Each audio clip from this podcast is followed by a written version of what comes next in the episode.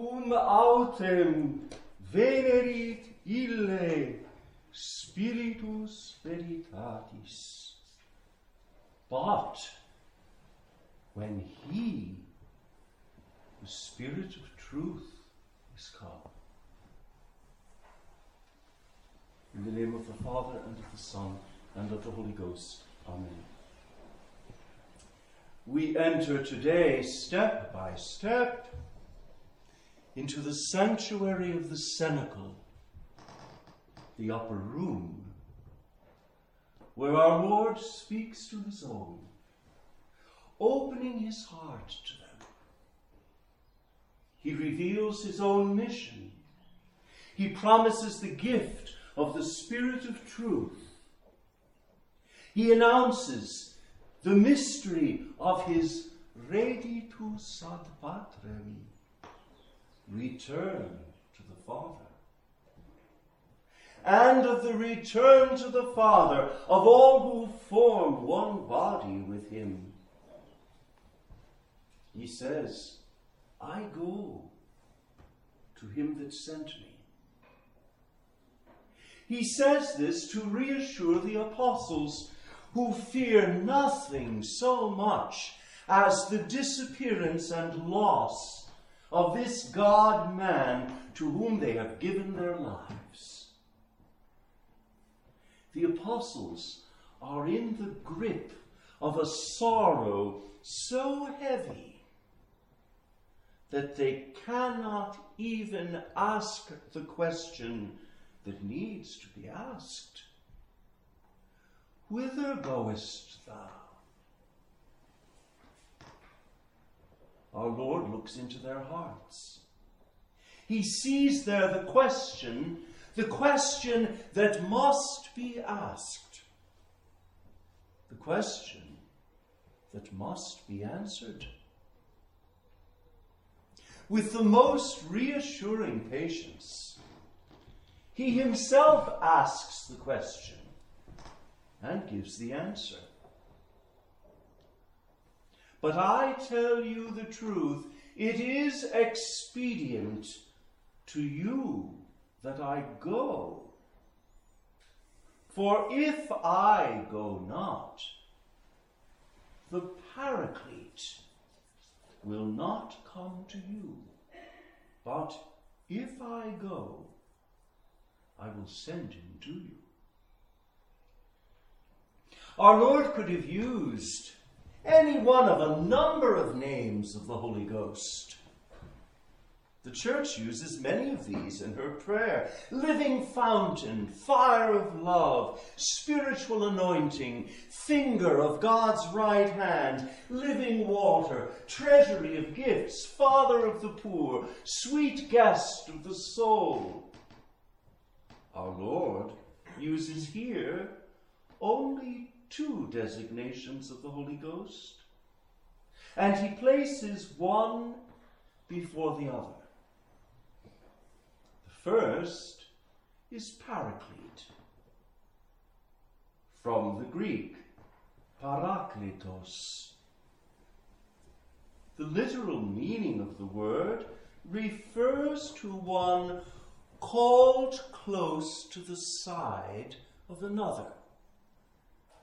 It refers to a legal advocate who can assess a situation rightly because he is close to the client. He can plead his client's cause convincingly by demonstrating the evident truth of what is right the apostles were fearful men, tracked by insecurity, haunted by questions concerning Jesus' mysterious imminent departure, and concerning their own future. You recall Peter's anguished question to our Lord Behold, we have left all things and have followed thee. What therefore shall we have?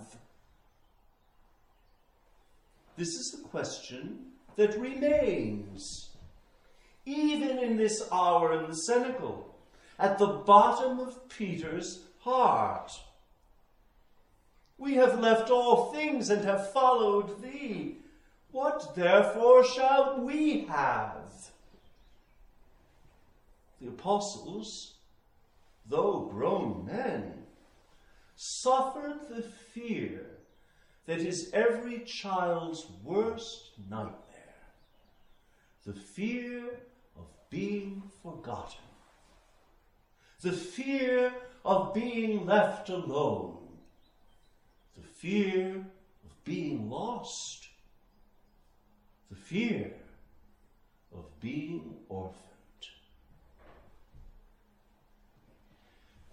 The Holy Ghost being, as Pope Leo XIII said, the soul of the church, moves the body of Christ to continue the mission of Christ, the head. Our Lord said, you will recall, the Spirit of the Lord is upon me. Wherefore he hath anointed me to preach the gospel to the poor. He hath sent me to heal the contrite of heart, to preach deliverance to the captives, and sight to the blind, to set at liberty them that are bruised, to preach the acceptable year of the Lord and the day of reward. The apostles, I think, feared that with the disappearance of Jesus, all of this would come to an end. No more gospel preached to the poor. No more healing for the contrite of heart. No more preaching of deliverance to captives. No more sight to the blind. No more liberty to them that are bruised. Oh, they feared a tragic ending to three idyllic years in the company of Jesus. They feared a return to hopelessness, and more than anything else, the snuffing out of the one who had been the light of their lives.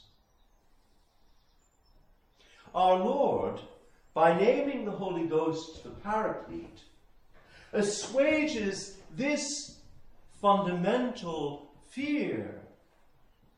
He assures the apostles that they will not be abandoned, that they will not be left to fend for themselves.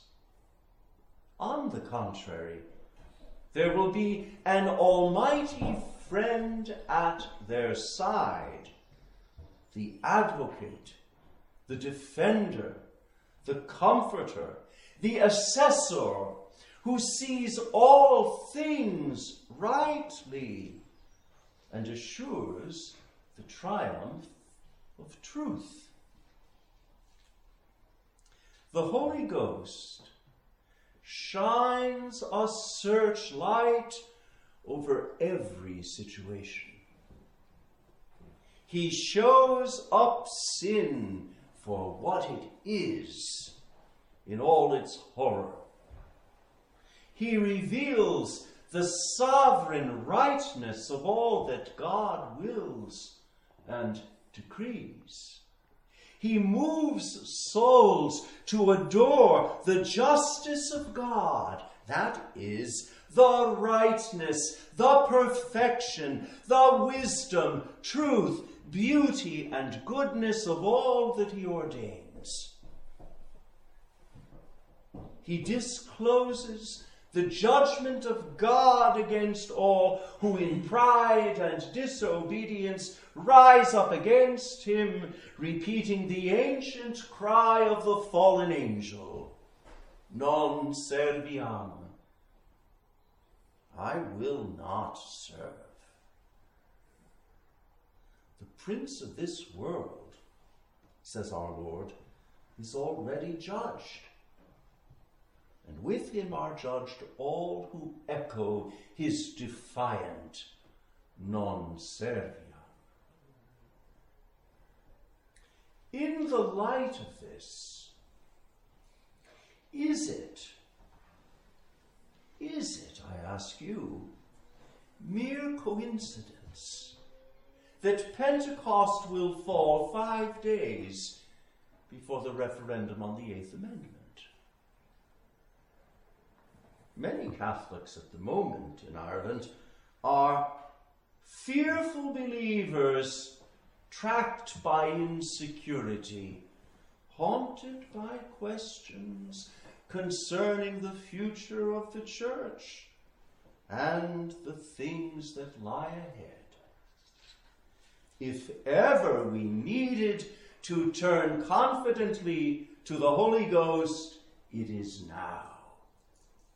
If ever we needed as a people to cling resolutely to the promises of Christ, it is now.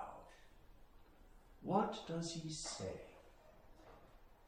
He says, When he, the Spirit of truth, is come, he will teach you all truth. For he shall not speak of himself but what things soever he shall hear, he shall speak, and the things that are to come he shall show you. He shall glorify me, because he shall receive of mine, and shall show it to you. The truth revealed by the Holy Ghost is not vague it is not fuzzy. It is not open to interpretation, nor can it be subjected to dilution, coloring, or political expediency. The truth revealed by the Holy Ghost is so gloriously evident that having once glimpsed it, one cannot turn away from it without sinning against the light. There is an undeniably prophetic quality to the words of Pope Leo XIII, who in May 1897 called the attention of the Universal Church to the presence and operations of the Holy Ghost bidding all Catholics join in the great novena of Pentecost. Listen to what Pope Leo XIII said. Since he is the Spirit of truth, whosoever faileth by weakness or ignorance may perhaps have some excuse before Almighty God. But he who resists the truth through malice, and turns away from it, sins most grievously against the Holy Ghost. In our days, he was writing 121 years ago. In our days, this sin has become so frequent that those dark times seem to have come which were foretold by St. Paul in which men, blinded by the just judgment of God, should take falsehood for truth and should believe in the prince of this world, who is a liar and the father thereof, as a teacher of truth. God shall send them the operation of error to believe lying. To believe lying. In the last times, says Leo Thirteenth, some shall depart from the faith, giving heed to spirits of error and the doctrines of devils. But since the Holy Ghost, as we have said, dwells in us as in his temple, we must repeat the warning of the apostle Grieve not the Holy Spirit of God, whereby you are sealed. Nor is it enough to fly from sin. Every Christian ought to shine with the splendor of virtue, so as to be pleasing to so great and beneficent a guest. And first of all, with chastity and holiness, for chaste and holy things befit the temple. Hence the words of the apostle Know you not that you are the temple of God, and that the Spirit of God dwelleth in you? But if any man violate the temple of God, him shall God destroy, for the temple of God is holy, which you are. Terrible indeed, but a just warning.